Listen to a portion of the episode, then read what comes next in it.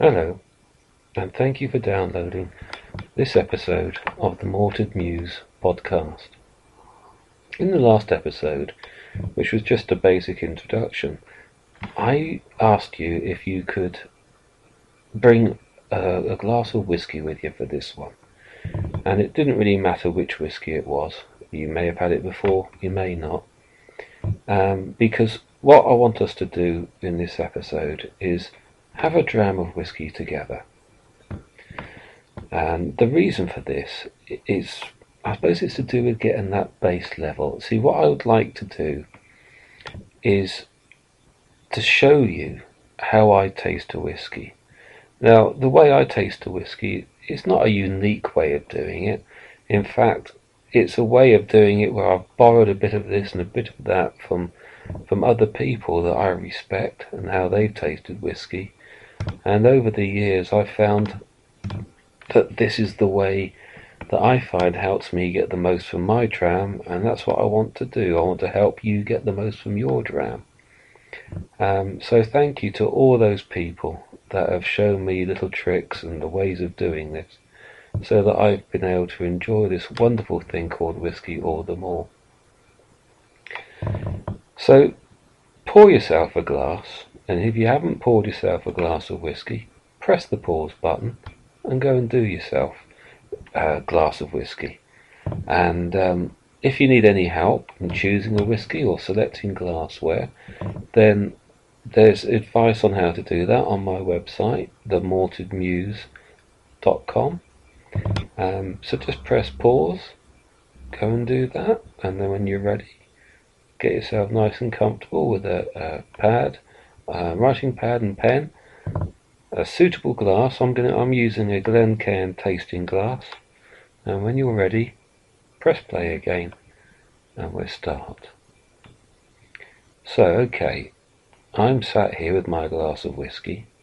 I've already poured it out, and the first thing I'm doing is I'm looking at it, and I'm looking especially at the colour of it, the clarity of it, and the whiskey that I've got. I'm holding it against a clean white surface, and I'm seeing this lovely honeyed, almost amber-like, clear liquid. And when I swirl it gently in my glass, and then stop and look at the glass where the whiskey's been against, I'm seeing tears that are forming as a rim, then running down, rather thin little rivulets running down the side of the glass, which I call or commonly called the legs. Now, the legs can tell you a little bit about the body of the whiskey, how much flavour it's going to have, possibly even how strong it is. Now, these legs are moving down. Actually, they're moving down quite slowly. Some of that might be to do with the fact it's very cold, but the legs are thin and they're quite close together. And what I'd really like are legs that are fatter, wider, further apart. But I've looked at this whiskey now, and I've seen what I want to see from it, and I'm presuming you've done the same, and that you've wrote a little bit down about that. And now I'm going to move on to the next point, and the next point is the smelling of it. Oh, before I do move on to smelling of it, the other thing that you might want to do, it's a little bit, I think, a bit of a gimmick really, but it can be a bit of fun, is to cover the glass, give it a shake, and see if you get any bubbles forming. Now, I'm not going to bother doing this with this whiskey, because I know what will happen. And what will happen if I did this with this whiskey is absolutely nothing. But if you've got a high strength whiskey, a cask strength whiskey, there's a very good chance that give it a bit of a strong shake and you'll find little air bubbles forming, almost like a ring of pearls, maybe just 2 or 3 bubbles. But that is an indication of a high alcohol volume whiskey. This one I have here, I know how strong this is. This is 40% ABV. It won't give me those bubbles. Okay, so let's move on to the next stage of this, and that is smelling it. Now, Richard Patterson will most likely get a little bit disappointed at what I'm going to suggest, and I will explain why. What I'm going to suggest is nosing it, smelling it from a distance first. Don't put your nose straight in and sniff hard, because the drawback with doing that are two things. One, if it's a cask strength whiskey and you just put your nose straight in, the power of that will just anesthetize your nose. It will just knock the nose out, and then your senses won't be as strong. The other thing is personally, I like to be teased by the whiskey a little bit. I like to pick up some of those lighter aromas that I can smell from a distance. Some whiskies you don't get them at all. And it's no disregard to anybody who says, no, you shouldn't smell it from a distance. It's just my personal preference. And from a distance with this whiskey, I can pick up some sense of honey from it. And now I've got that honey, I move in slowly, using both my nostrils, slowly until my nose is in the glass. And then that honey is built upon with a hint of caramel and maybe a little bit of toffee there, a little bit of toffee, and just a very slight sharp edge to that as well, taking that sweetness down just a small peg. Now I'd invite you to do the same with your whiskey, and the chances are you're going to pick up scents that I haven't picked up. You're going to pick up smells, maybe even little textures in the smell that I haven't got here, because you don't know what whiskey I've got, I don't know what whiskey you've got.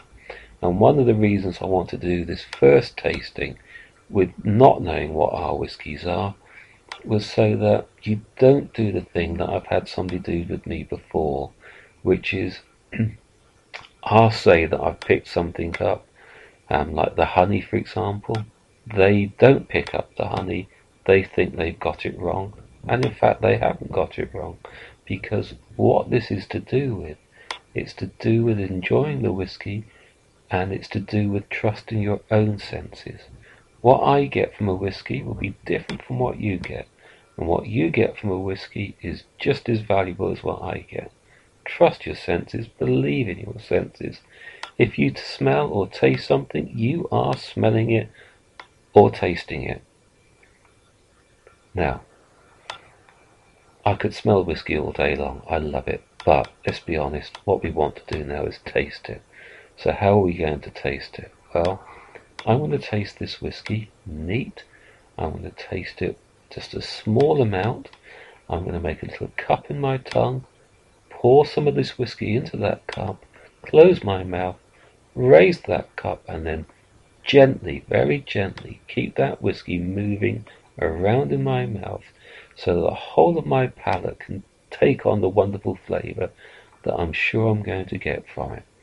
And the other thing I'm going to do is I'm going to make a little mental note, and then very quickly a written note, of how it feels in my mouth, what sort of texture it is, whether it tingles, whether it's smooth.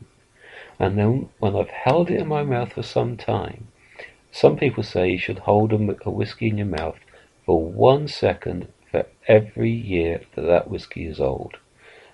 I personally think hold that whiskey in your mouth for as long as you want, and you will find more flavours and different flavours coming out the longer that you're holding it. And then when you swallow it, make a note of how that feels as you swallow it and afterwards, because one of the wonderful things about whiskey is you will get more flavours coming out even after you swallow it. So here we go.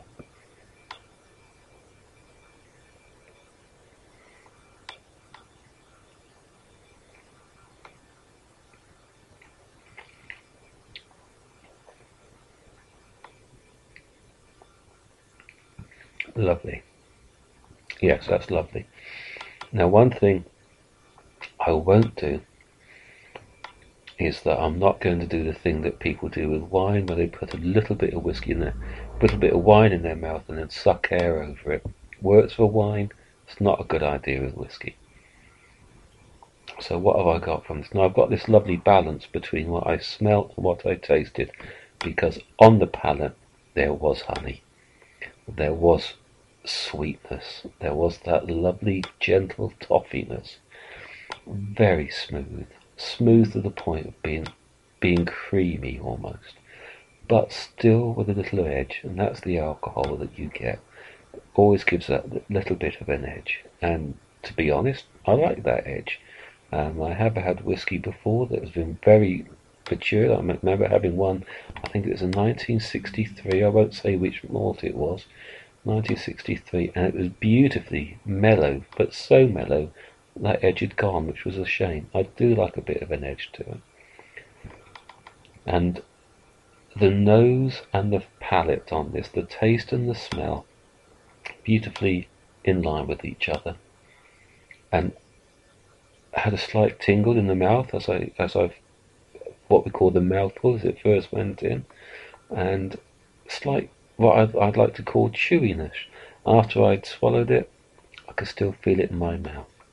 And the aftertaste, how long the flavour lasts after I swallowed it, it's not gone on a great deal, but still enjoyable. I'm going to go for a second taste.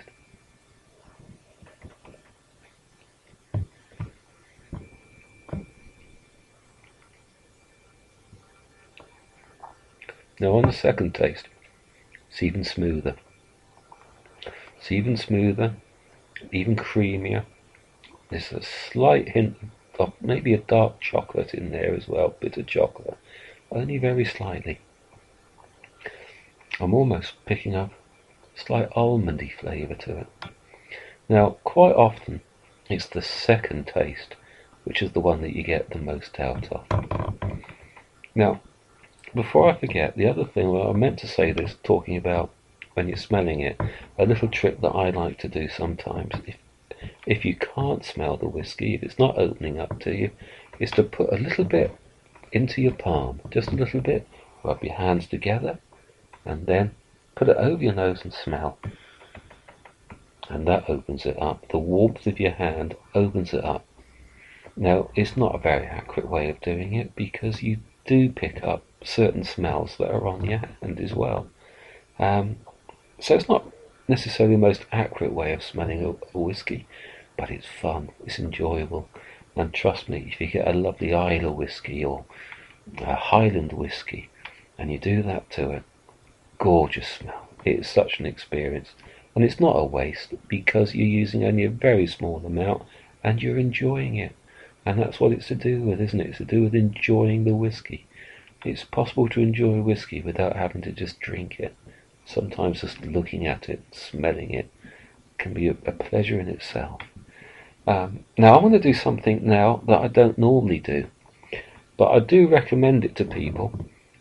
Sorry, Jim Murray, I know you're against people doing this, but that is adding a little bit of water. Only a little bit. Now, when you add water to whiskey, it reacts with the whiskey. I believe it actually causes heat in the whiskey that causes the whiskey to open up to you even more.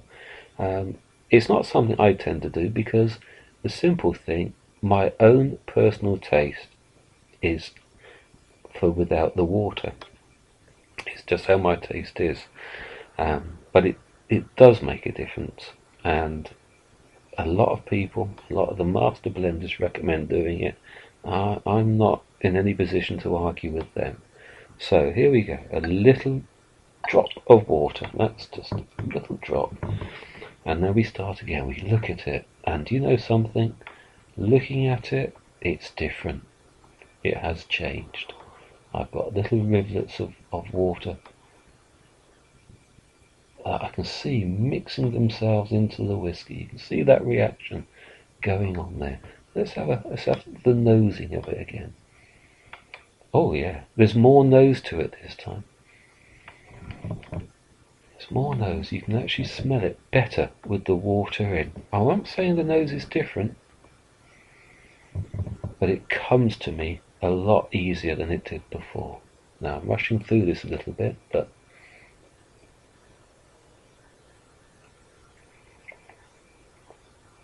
and to taste it, oh that's creamy. Now that is creamy.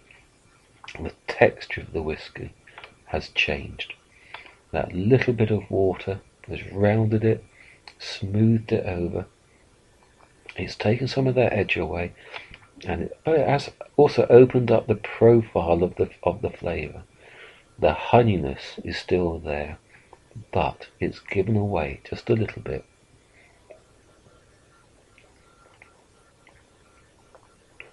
It's given away too much. I'll tell you what's happened.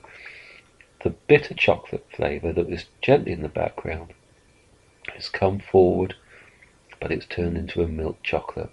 It's softer. Now that is nice. I have to say that is nice.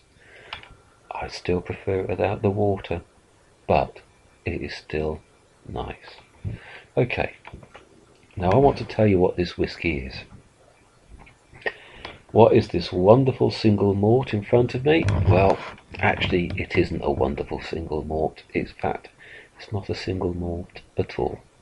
I thought it'd be a good idea to choose a whiskey for this first tasting, which is one that's very easy to get hold of, and it's a whiskey when people, how can I say this, people aren't so much, they haven't yet discovered single malts, and you tell them that you like whiskey, they will often say to you, oh yeah, which do you prefer, Bell's or Teachers? Certainly in English pubs anyway. And what this one is, this is Teachers Highland Cream, and it was creamy.